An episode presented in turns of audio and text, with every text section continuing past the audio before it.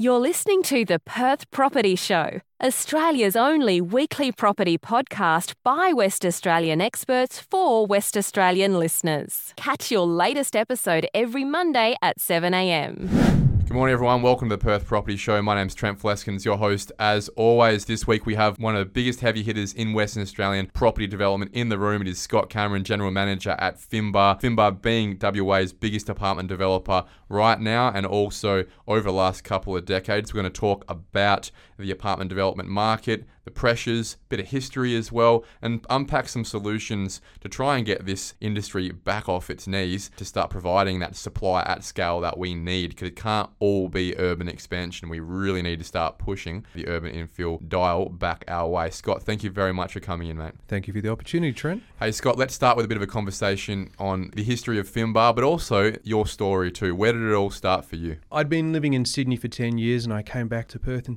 2005. Started in uh, sales in apartments in Perth. So you started right down the bottom selling these things. Yeah, when you live in a town like Sydney, you see huge infill, huge density. So that was, you know, the late 90s, early uh, noughties.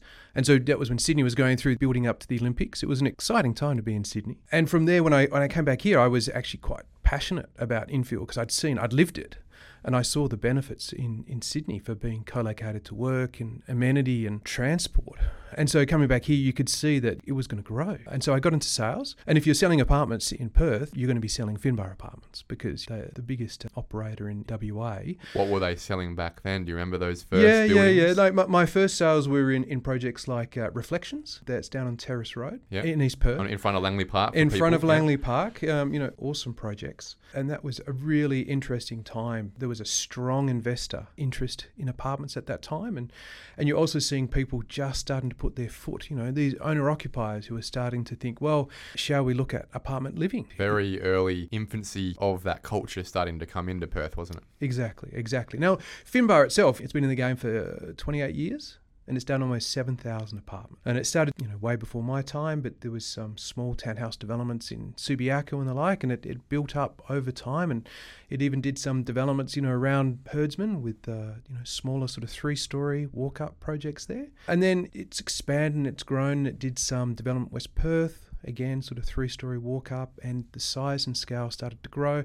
And you can see in South Perth where there are a number of projects there that started to, you know, grow in scale. And so you had, you know, Blue Water and a number of projects down Mill Point Road. They were all of a moderate scale if you're looking back now. Blue Water was 16 stories. That's the project when you come in off the uh, freeway into South Perth. That's the project right there on the right. And, you know, we've always had a, a strong affinity and, and relationship with South Perth because our, our home office used to be there. And then over time, we've of course kept that interest in South Perth going and, and we've done our Aurelia development, which is 21 stories, and our Riva development, which is in front of that. This is all on Harper Terrace, right just off Mends Street. And then, of course, we've got our Civic Heart project, which Whoa, is it's huge, It's the big it? kahuna, Yeah. and you know that's over 300 apartments. Has there been an apartment development that big ever before? I don't think there has. I, I don't think there's one in the state, right? Yeah. So this is going to be the biggest, Huge largest single level um, strata development to occur in Perth. We're talking, you know, 325 apartments, a huge ground floor commercial presence with like 25 ground floor commercials there. So we're doubling the retail precinct of Mends Street with this one project. It is cliched, but it's it's a transformative project. And so that's very exciting to see it. We've completed the lower tower and we're up to about level 26 of the taller tower, which will be 38 stories tall. It's very exciting, and this is the scale that obviously urban infill can reach to help be a part of the solution for our housing supply problem in Western Australia, which has never been so critical. Only five and a bit thousand properties on the market right now, about 1,800 properties for rent, and 80,000 people arrived in Perth last year. They needed about 40,000 houses. So you can understand why we're in such a critical point on the demand side. But the supply side is actually where the story is that we'll talk about today and why it is so critical that we start to think about enacting some of these solutions in the market because it is a little bit like death by a thousand cuts with regards to the policy issues, financing issues, off the plan purchasing issues, and then construction cost and construction risk issues that has started to roll out not just in the last couple of years, but you could see it coming from years before COVID as well, couldn't you? Absolutely. For years now, you could see that from about 2015 on, the market, apartment market, it was tapering off. And there was a, a, number of issues that we as an industry were having to deal with. You know, whether it was we had to deal with the fact that APRA, the prudential authority that was basically controlling how banks were lending money, put a cap on the amount of investor lending that the banks could dole out, and also on the way that they would assess people, and they, they set, assess them quite strictly. And so you could see investors evaporated out of the market. And that wasn't just new investors, it was investors in the market. They went to try and refinance mm. and they struggled to refinance. And these are people providing rentals, critical rentals in our market. That it's one of those things where it's no surprise we're in this position right now. Not just because we have a good amount of immigration coming into West Australia finally, but that's this is the first time we've had material immigration to WA in over a decade. What's actually been the reason is that uh, continual limiting of supply, not only for unoccupied houses, but the ability for landlords to create rental product in our market as well. And therefore, it filters back up to you guys even be able to get a project at scale off the ground in the first place. Yes. When you look at how we operate, when you, you're looking at a large scale development, you need to get pre sales. And the pre sales are what drives the ability for a developer to get their project finance from the banks. Can we use a really rudimentary example using some round numbers about how big a project might be. Let's say it's a $100 million project in terms of value. Can we talk through, just for the listenership, an understanding of how much the debt might be and then how many apartments or what percentage of apartments you might need to pre sell before you even got construction off the ground? All right, so we're going to be talking a bit of history here, Trent. Go for it. If you go back years ago, you need to get enough pre sales to cover the debt that you expect to have to call on to deliver the project. So it's less about the total value of the project. It's more, is it going to cost you $65 million to construct and deliver the project? That is the level of pre sales you have to get. So the bank's really covering their ass there, aren't they? 100%, right?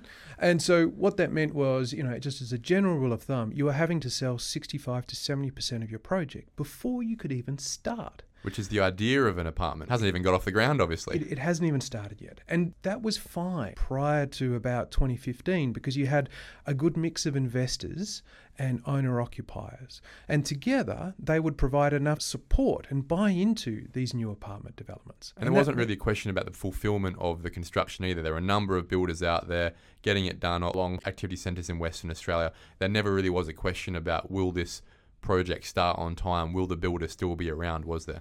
No, the industry had so much more capacity back and confidence. Then. Yes. What we're talking about here is a number of key themes that started to impact us. You know, with, with APRA as an example and the control of, of finance that was flowing to investors out of the banks, that was brought in because the eastern states were having a very frothy market. And so APRA was trying to control what was happening in the eastern states while we were coming down off the highs of the resource boom and us dealing with the fact that we were having just as many numbers of people coming into our state in 2012 as are coming in now. And so the market was able to respond.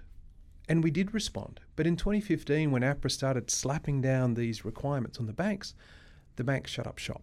And so you saw that investors were left high and dry. And so they left the market. And so apartments became substantially owner occupier, which meant as a developer, your market that you're selling into became that much smaller. Far more fickle. They obviously required far more put into these apartments. So the cost of these things starts to become more expensive. And maybe we can segue into what is probably the next part of the issue that one of the thousand cuts that have come to the apartment market is obviously the increase in requirements from the NCC. Yes, this is a bit of a history lesson where we go back. When I started in development in 2008, when I joined Finbar in 2008, you could have three story walk up, affordable apartments. This is entry level product, and which know, is what the government needs right now. Hundred percent, and it's it's what everyone needs mm. because you know first home buyers and people just looking for affordable and diverse housing and this you know used to be done in, in middle ring and outer ring suburbs. So Finbar was doing it in Palmyra, Maylands, even Currambine, and they were successful projects. The other building typology that was also feasible back then was ten story apartments. And Finbar was instrumental in doing a lot of these projects in East Perth as well as in South Perth. What made them affordable? What made them able to get off the ground then and they can't now? Changes have occurred incrementally over time. But each of them, they add additional costs. And some of them would add $80 a square metre to your construction cost. Others would add $250 a square metre to your cost. And some of this was at 10 stories, you didn't have to sprinkler your building. So this is fire services in your building. You didn't have to sprinkler it because if it's up to 25 metres, they gauge that, well, there's enough time for people to get out of the project and it's considered safe. We can run a hose up there or get a ladder up there. Uh, you know, the fire trucks, the appliance trucks, they'll arrive, they can get their ladders up, they can sort it out. It's no drama. They changed their mind on that, obviously. They've changed their mind. So now it's anything four stories and above, it needs to be sprinkled. And that's an expensive. It's Component. hugely, hugely expensive. And I think people haven't realised what the impact of that has been because when it was put in, you know, the building commissioners from each state they meet and they decide, you know, how are we going to change the national construction code. They don't really have an understanding of, of I guess, the development drivers and the feasibility drivers for developers.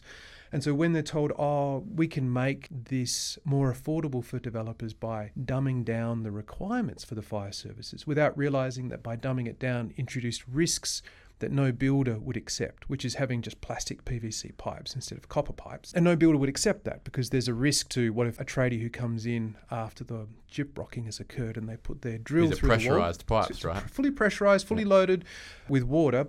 Boom. No, no one's going to do that. So all the pipes going to the sprinklers are made of copper. Copper, obviously, very expensive. Yep. We're running hundreds and hundreds of meters of copper all around a building Yep. that in a one-story house we're not obviously doing. No. And we weren't doing it until recently, until you went over the 25 metre height limit. Now it's four stories and above. And that has, it's really changed the affordability, feasibility equation for developers. So now that's why you're predominantly seeing 10 story product or very boutiquey product that can handle very high per square metre rates that are getting sold into the general market. So you are seeing little boutique developments in Nedlands. Sure, great. They're the only ones that can make it work. You're Otherwise, you're looking at large scale projects and you're seeing them in Subiaco, you're seeing them in Applecross, you're seeing them in South Perth.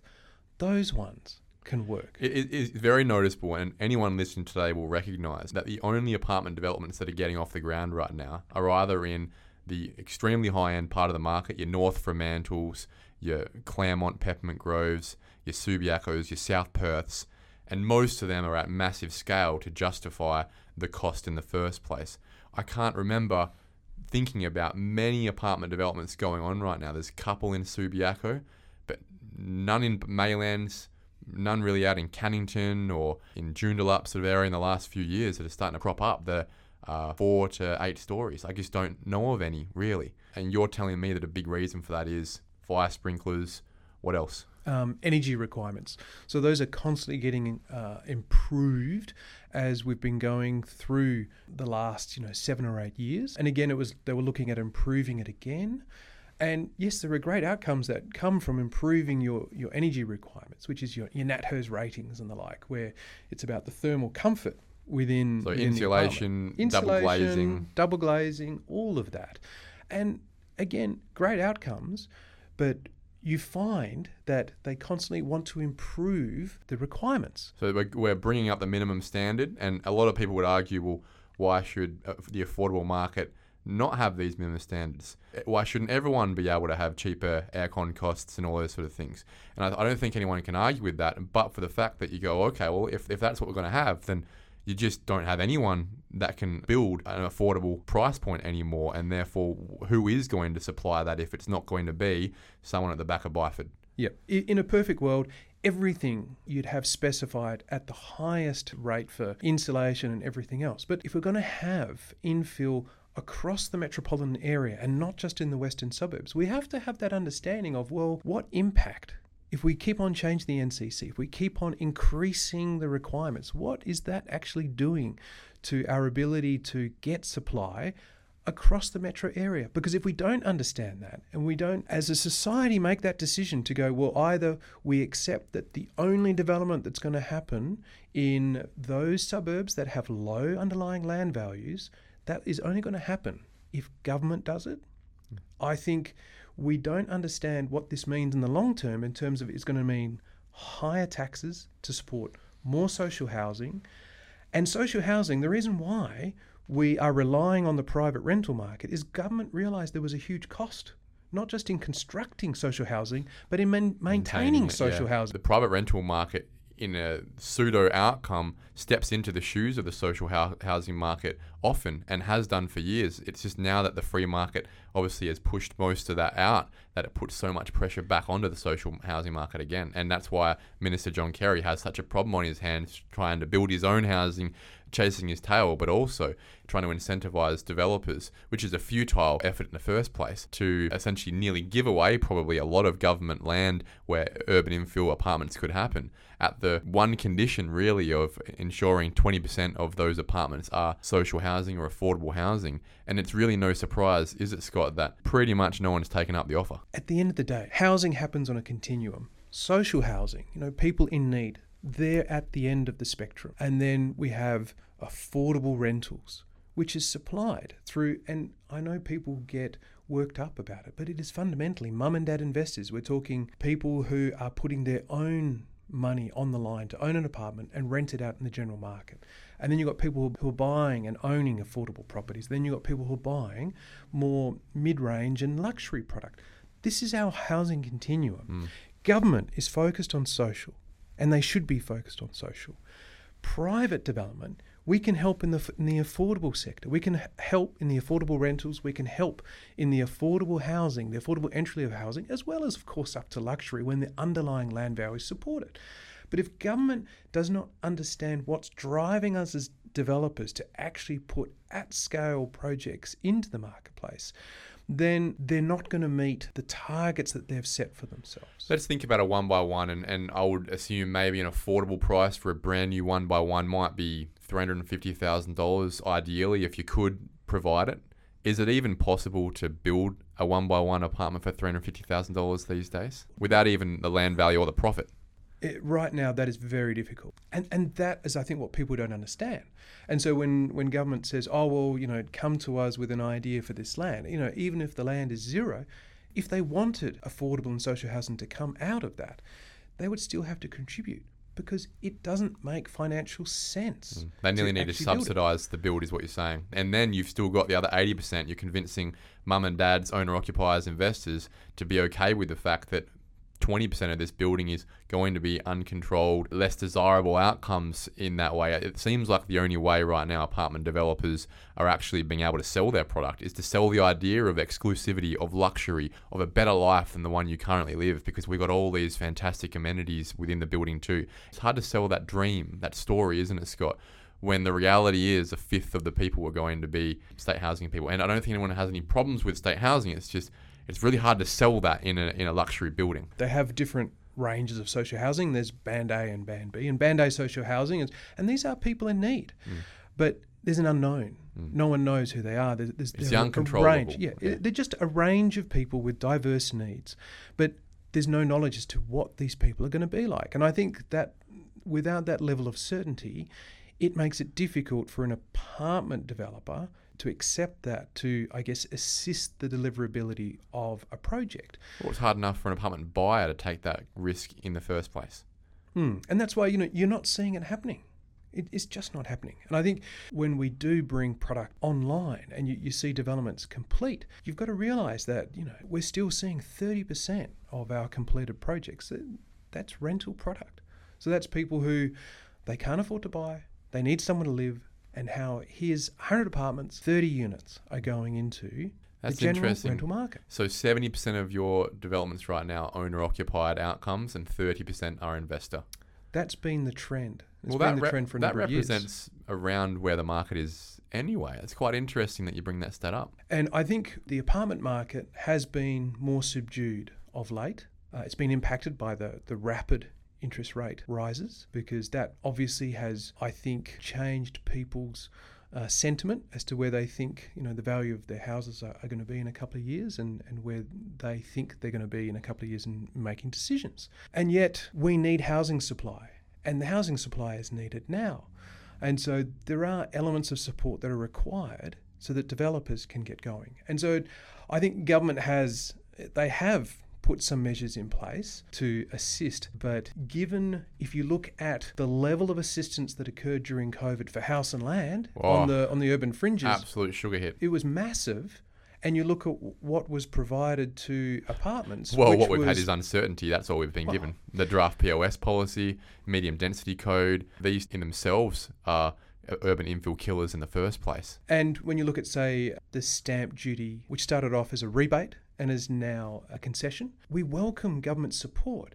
But when you look at a, at a program like that, which it started off prior to COVID, this is in 2019, and it was a 75% stamp duty, just capped up to 50K. Mm. And that was assisting. That was assisting developers getting their projects off the ground.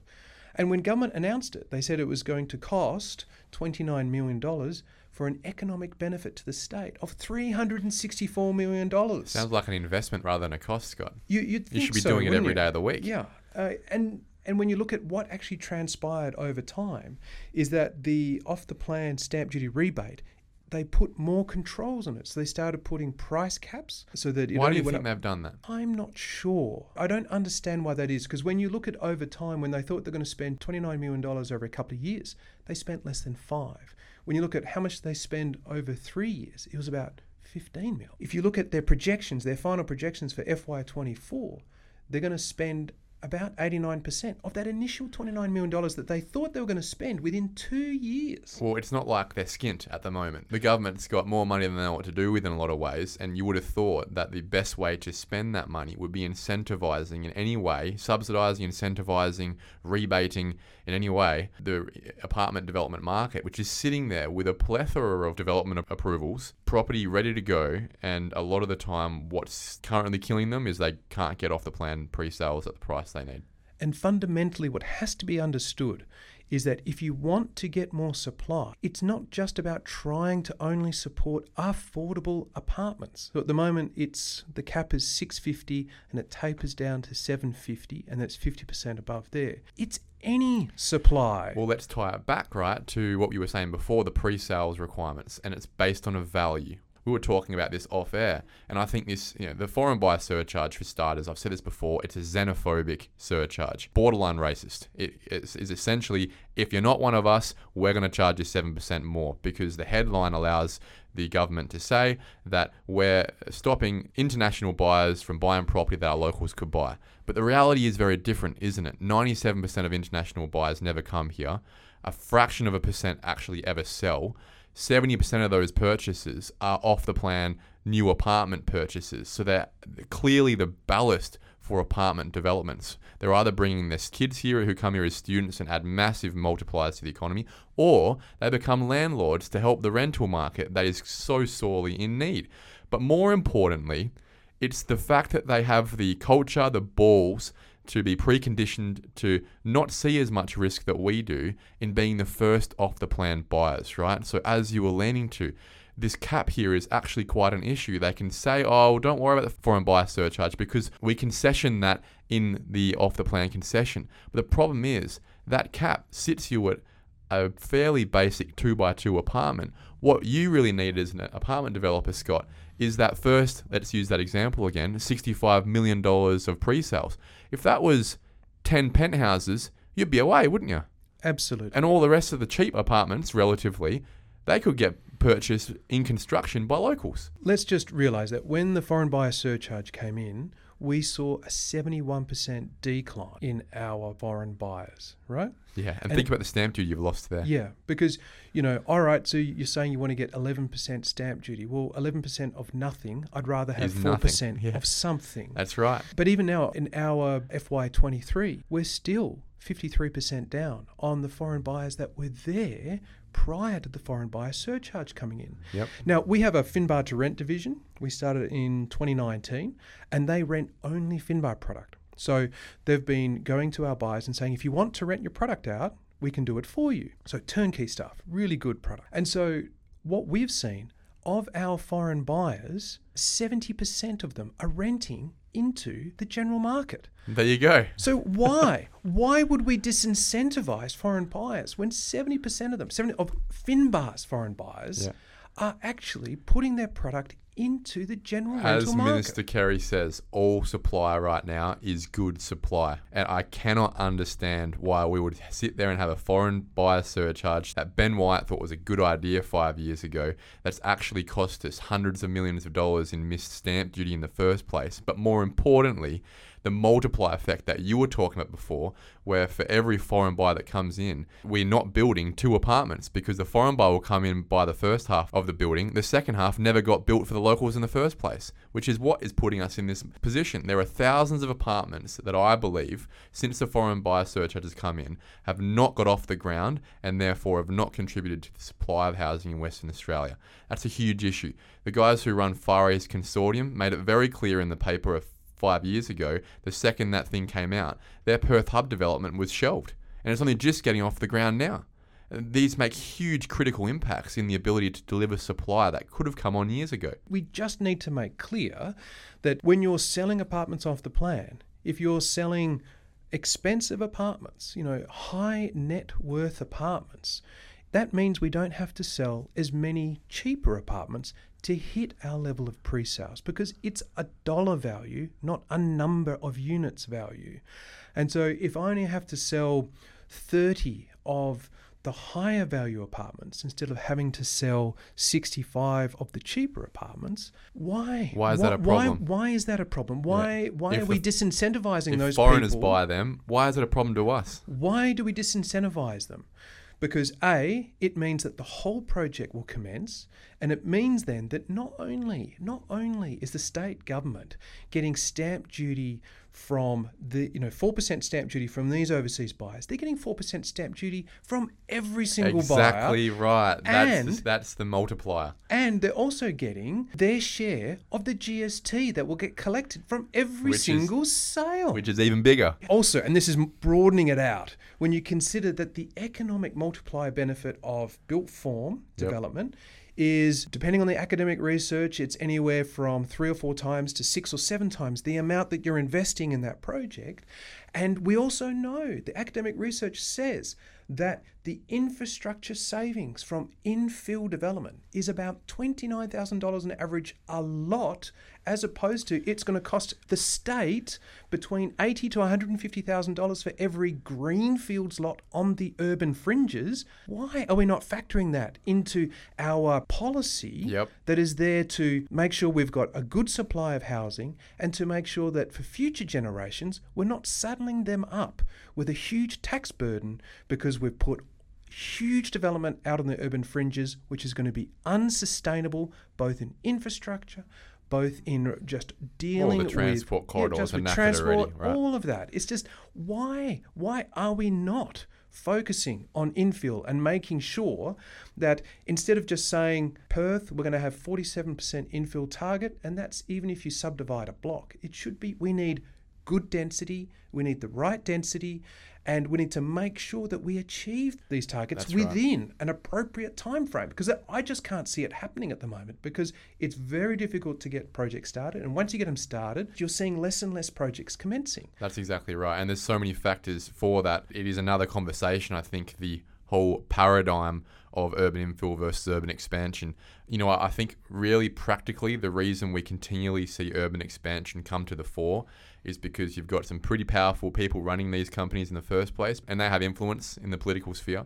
But more importantly, whenever there is a problem in the housing supply space, it is the union of these land developers who have the fast, easy, at scale solutions to provide to the politicians that always comes to the fore. It's much easier for the big land developers to say, you need 10,000 homes, we'll open that land up and we can give that to you in four years. It's very hard for a group of apartment developers to be able to achieve the same thing when you think about just how hard it is, both from a planning framework, from a political framework, from a local NIMBY uh, cultural reality, to be able to solve the government's problems in the same way as an apartment developer, isn't it? You can't. It's not like you and Paul Blackburn, the fellows at Far East and Edge, can get together and go, yeah, we can get ten thousand apartments off the ground in the next couple of years. It's very hard. There's so much more that goes into getting these things designed, approved, and off the ground compared to just rolling out a, a few hundred hectares of land out of Wanneroo. Yeah, I, That's a fact, isn't it? I, I think what you can see is that you know when when COVID hit, you could see that the house and land developers they could say to government, "Hey, look, we can get started. We can get started tomorrow." And of course,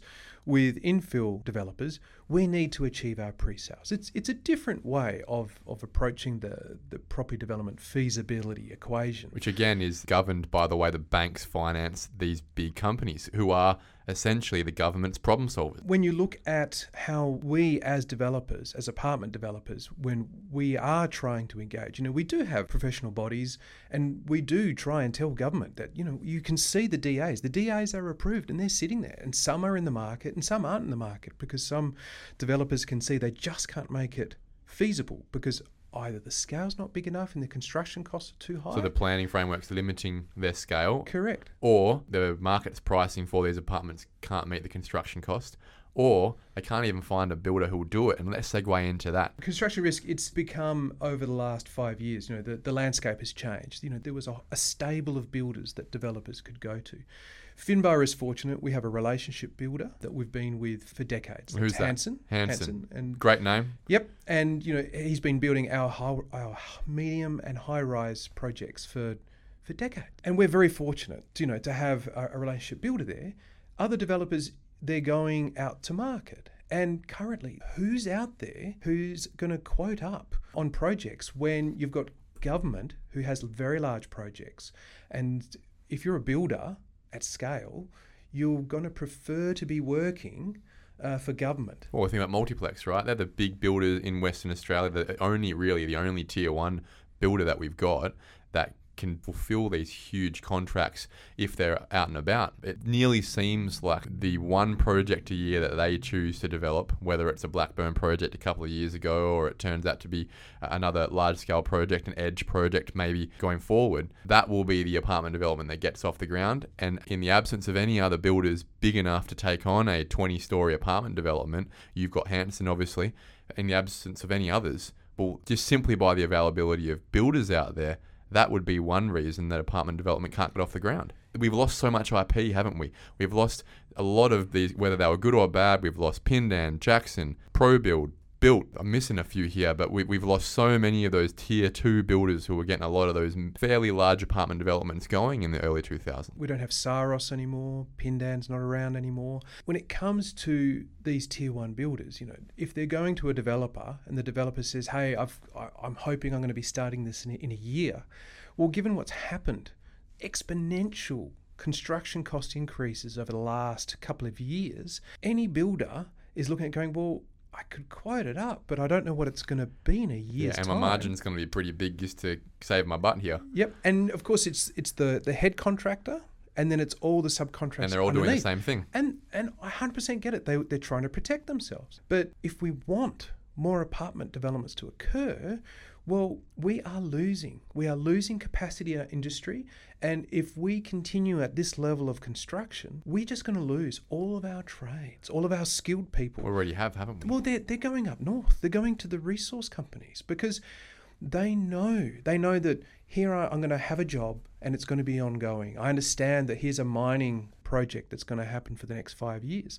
While with, you know, you might have three or four developments on the go, but what happens the year after that or the year after that? And that level of uncertainty, I think, it is diminishing our capacity. We have less of an industrial base than they do have in the eastern states. This, that's just a, a function of the size of, of Perth and our our construction market. All of this, it's pinching us, and it's pinching in such a way where you look at the market and you think, well, we are having to really push hard to get our project started. And you can see that a company like Finbar, we are fortunate. You know, we're ASX listed. We have very good cash flow. We've got long term JV partners with a lot of capacity themselves.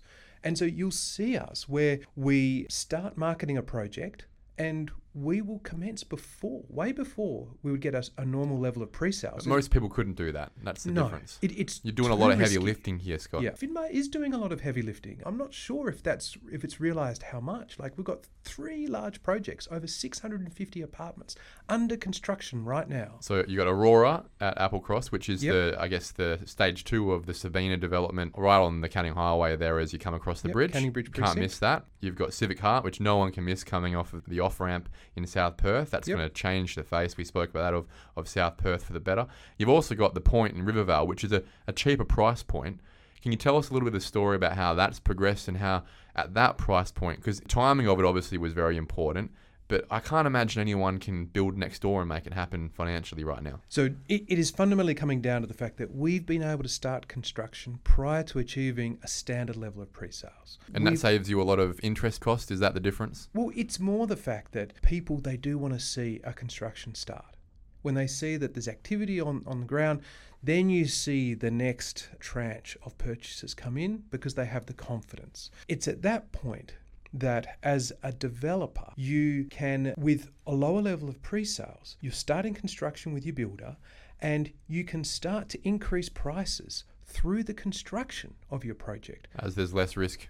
Less risk and that has been the absolute the silver bullet for us. Because if we had started these projects with 80% pre-sale 75% pre-sales You might not have started yet. well and then where would the price be then? yeah and and then we would have to go back to all our buyers and said i'm sorry we're going to have to put prices up. But you mm. know we we lock our prices down. We say you're signing up with us. This is the price but again, in the next couple of months' time, if you're seeing where, where things are and where pricing is going, you're going to increase your prices because you need to make sure, you need to reduce risk going forward. So, over the last couple of years, we've been quite lucky.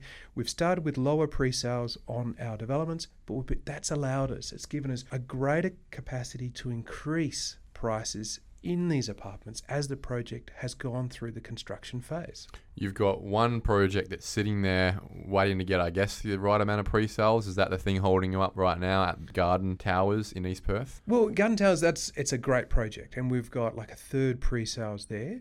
When we look at that project, this is again, and, and this is this is a question for every every property developer right now who's in apartments. You have the off the There's not plan. many. There's not many of them. Well, there's not many, but you have the off the plan stamp duty rebate. Mm. Once you've started construction, yes. that's it. You're not going to have that same ability to attract So you, you feel like the purchases will dry up the second the construction starts because you lose the incentive from the government. you're losing that incentive, and so now you're just you're basically dealing with a smaller pool of people who are who are waiting for the project to commence. Is that a no-brainer for you that the government, that the, the treasurer really just steps up and I mean everyone's been asking for it from PCA, a lot of developers in the same space. I know Richard Pappas has been asking for this at Celsius as well. It sounds like a no-brainer that the government just expands it to construction again. What's the what's the issue here? They've got plenty of money, and we've already spoken about the multiplier effect. I don't understand it myself. I can only see it as maybe they're not getting the best of advice. I, I don't understand how, if someone's looking at it and looking at the benefits that flows from this, that government would not be looking at its current policy settings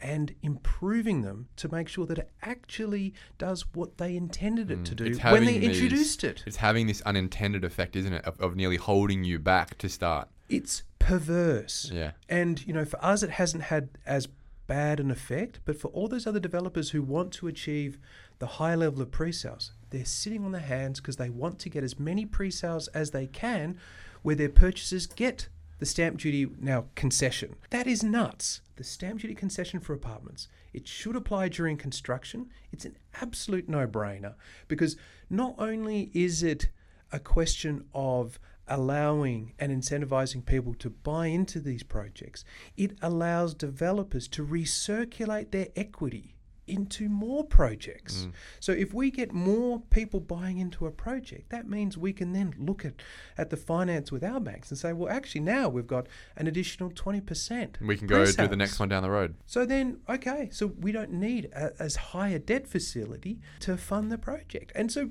we can use that equity that we had to have in that project, we can look at using it in a different project, mm. which at a time where this is a housing crisis, and I don't. I don't know why it's not front page every day. And I know that we're probably tired of hearing it. But we've known for years that our vacancy rate has been sub 1%.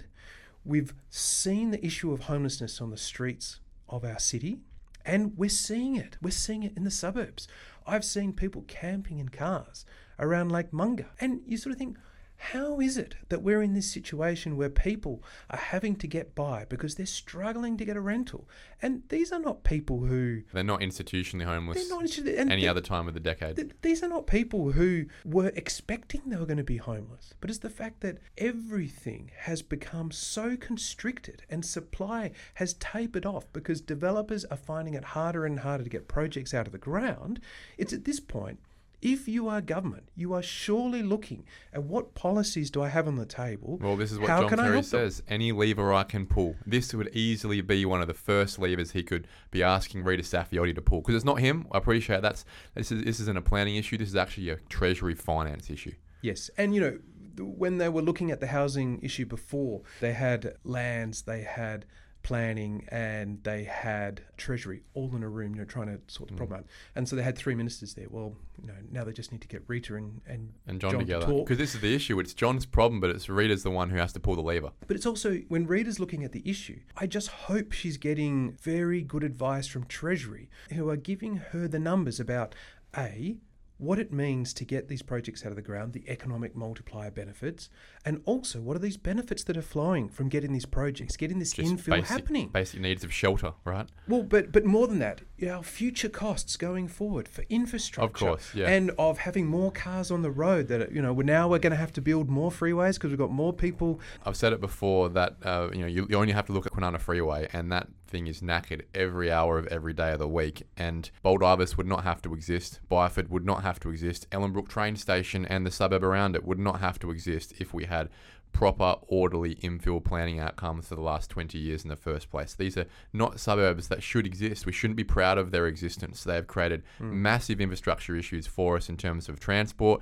the cost, the opportunity cost of the millions of dollars we're spending on MetroNet. We never had to have spent. We could have spent on schools, hospitals, these sort of things, right? As you said, there is a huge opportunity cost, not just to what we're missing out on in terms of housing right now, but in terms of the taxpayers' money of what we're continually spending in the middle of nowhere that we could have been spending on existing facilities we've got here. however you look at this, whatever lens you're going to use to look at planning and look at where development's occurring, it's a continuum. You're always going to have some house and land, but Perth has been so focused on house and land ever since we've had development path of least occurring re- here. It's the path of least resistance, that's why. And when you look at the benefits that come from infill, and yet infill is, you know, when you're talking about good infill, when you're talking about large, larger scale apartment developments, we're 8%. We're hmm. 8% of housing in this state. So if you want to change the dial, if you want to stop, you know, reducing our, our farmland, stop reducing our bushland, out on the fringes of Perth,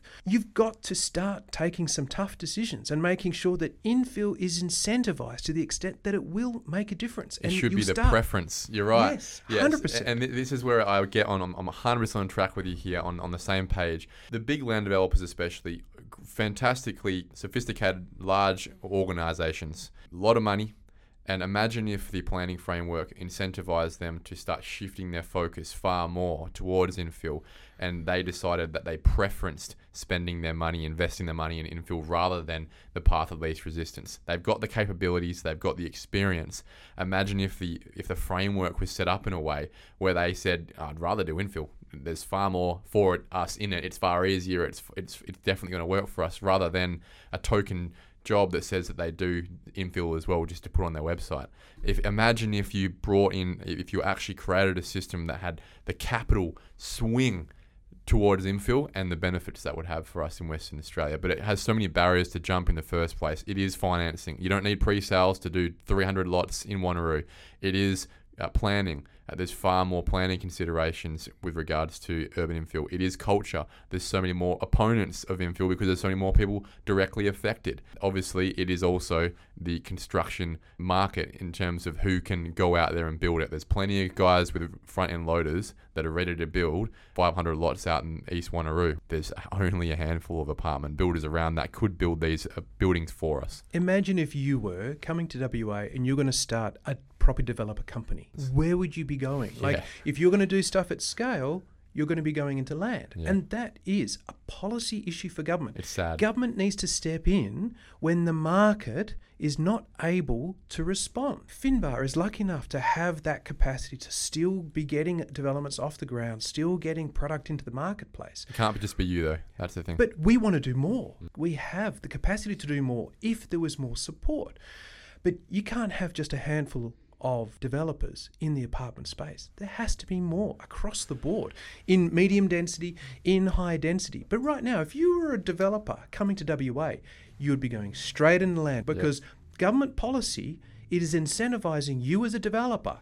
You should be Least doing risk. least risk, Quickest reward. quickest reward, you should be doing land. And it's just like that is a fundamental issue with our policy settings in WA right now. And I think government needs to understand that to the extent that if they don't start swinging the dial the other way, well, I think we're going to lose capacity, industry wide, I'm talking here. We're going to lose capacity in our ability to deliver built form apartment development because we're going to lose trades. They're going to go into the resource sector. We're going to find people who We've are going already to struggle. seen it, Scott. We've Yeah, already absolutely. We're, we're, they're, they're already going. We're struggling to get our trades. We've got them here, but how long are we going to keep them here unless we've got the next project to go, the next project to go, the next project to go? If they don't see a future, then people are going to leave and go to the mines. So the low hanging fruit, if we could have three things that you would be getting on your knees and begging Minister Carey and or Minister Saffioti for, what would they be?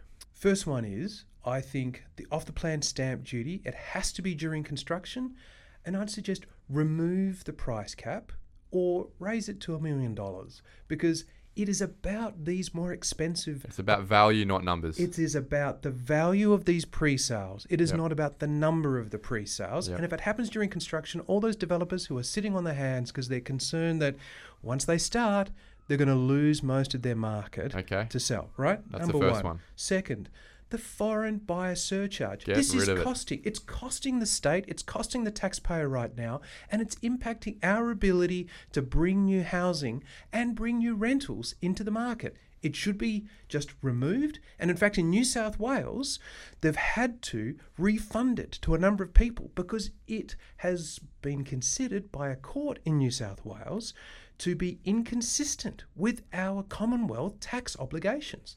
And this is countries like Japan, South Africa, Reciprocal taxing. Yeah. reciprocal taxing. Yep. And so the New South Wales government has had to pay these people back, Mm. these purchasers back. And I think I was talking to uh, UDIA, and I think they said that there's actually a line item in the state budget to allow for there might be this payback. Yeah, right. But let's not worry about that. Let's actually get rid of it. Just do the right thing in the first place. Let's Yep. people if they are going to support our community by investing in our community, by buying apartments.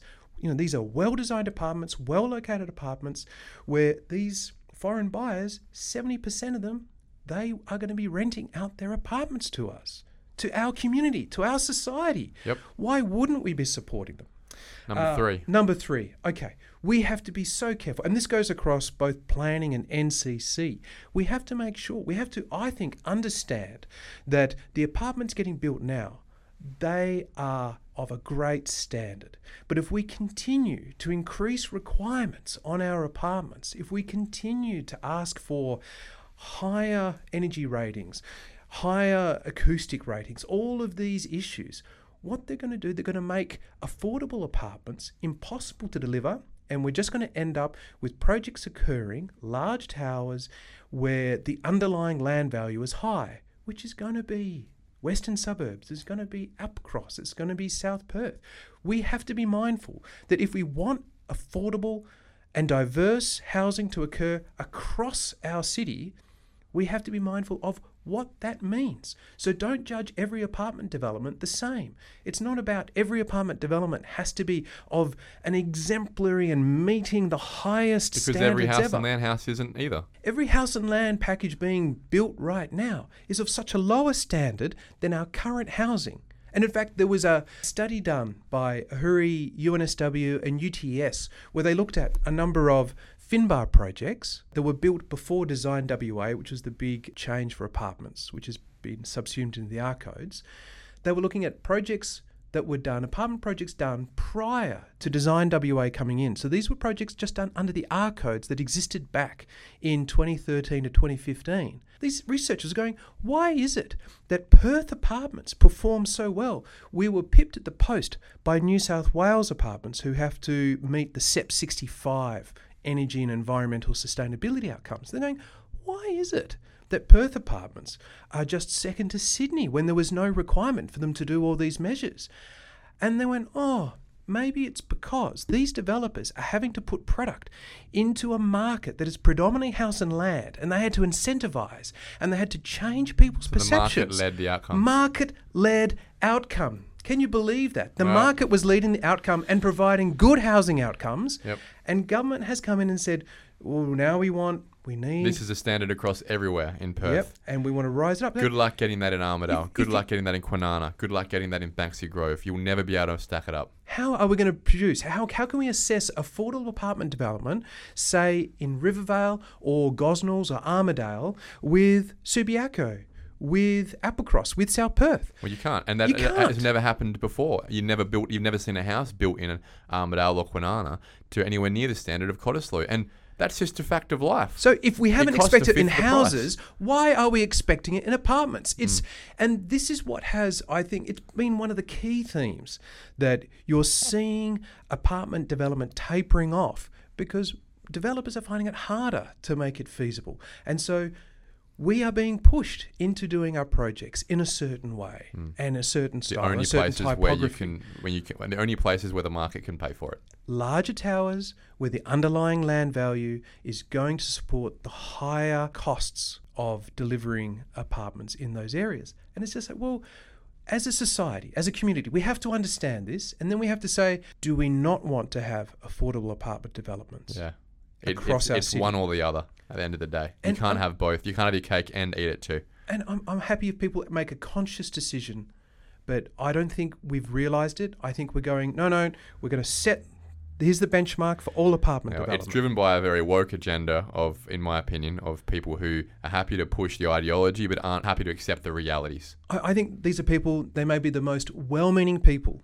but without realizing the impacts of what they're saying and the impacts of what will come from these aspirations.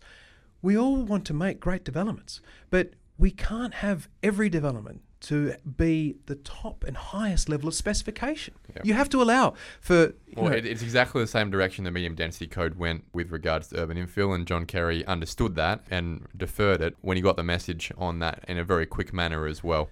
Anything that's going to affect housing supply right now, we have to understand we need more housing and what can we do to deliver it? Well, the government just needs to get out of the way and facilitate the market, who are the people who want to do the work, to fix society's problems. And it's companies like Finbar that have the biggest capacity, economies of scale, especially in the infill space, to actually deliver that. So I really do hope and expect that the Minister's office will be listening to this podcast. I'll be sharing it directly with them as well in order to provide some direct advocacy there on what solutions you require as the GM of the biggest apartment developer in Perth to start solving their problems in infill at scale. I really appreciate the chat today, Scott. And topically, Minister Saffioti will be having a breakfast with the PCA on the 17th of October, being a couple of weeks from now. I highly recommend everyone get down there. I'm sure you'll be rocking up yourself. It'll be a good opportunity to hear from her on what her plans are and ask her some questions too. So, uh, for everyone listening, please do get down to that breakfast hosted by the Property Council of Australia on the 17th of October. It will be very much worth your while. It's time for government to make some bold steps. That's correct. Scott Cameron, thank you very much for coming in and having such a valuable, informative conversation with me today. Cheers. Thank you, Trent. Thank you. Thank you for listening to another episode of the Perth Property Show. If you've only just joined the conversation, you can catch up by heading over to our website, perthpropertyshow.com.au, subscribing to the podcast, or joining our Facebook page. Don't forget to tune in next Monday at 7am for more expert insights, local analysis, and suburb spotlights. Happy hunting!